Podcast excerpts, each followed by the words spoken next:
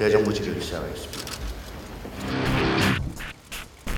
K스포츠 이사장 정동춘은 최순실 씨와 각별한 관계였다고 합니다. 뿐만 아니라 심야에 청와대를 드나들었다고 언론에 보도되었고, 작년부터 미르 K스포츠의 뒷배경으로 주목되었던 차은택이라는 사람도 최순실 씨와 각별하다고 합니다. 취임식 당시 대통령께서 입었던 삼백사십만 원짜리 한복을 미르 이사 김영석에게 직접 주문해가지고 대통령께 전해준 당사자라고.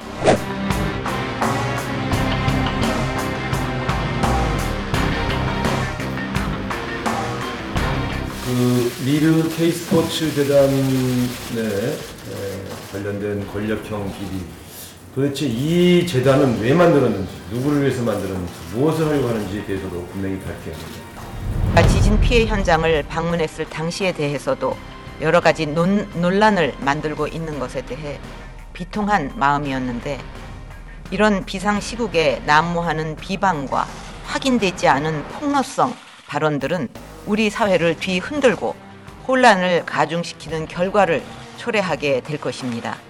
국민들의 단결과 정치권의 합심으로 이 위기를 극복해낼 수, 극복해 나가지 않으면 복합적인 현재의 위기를 극복해 나가기 어려울 것입니다.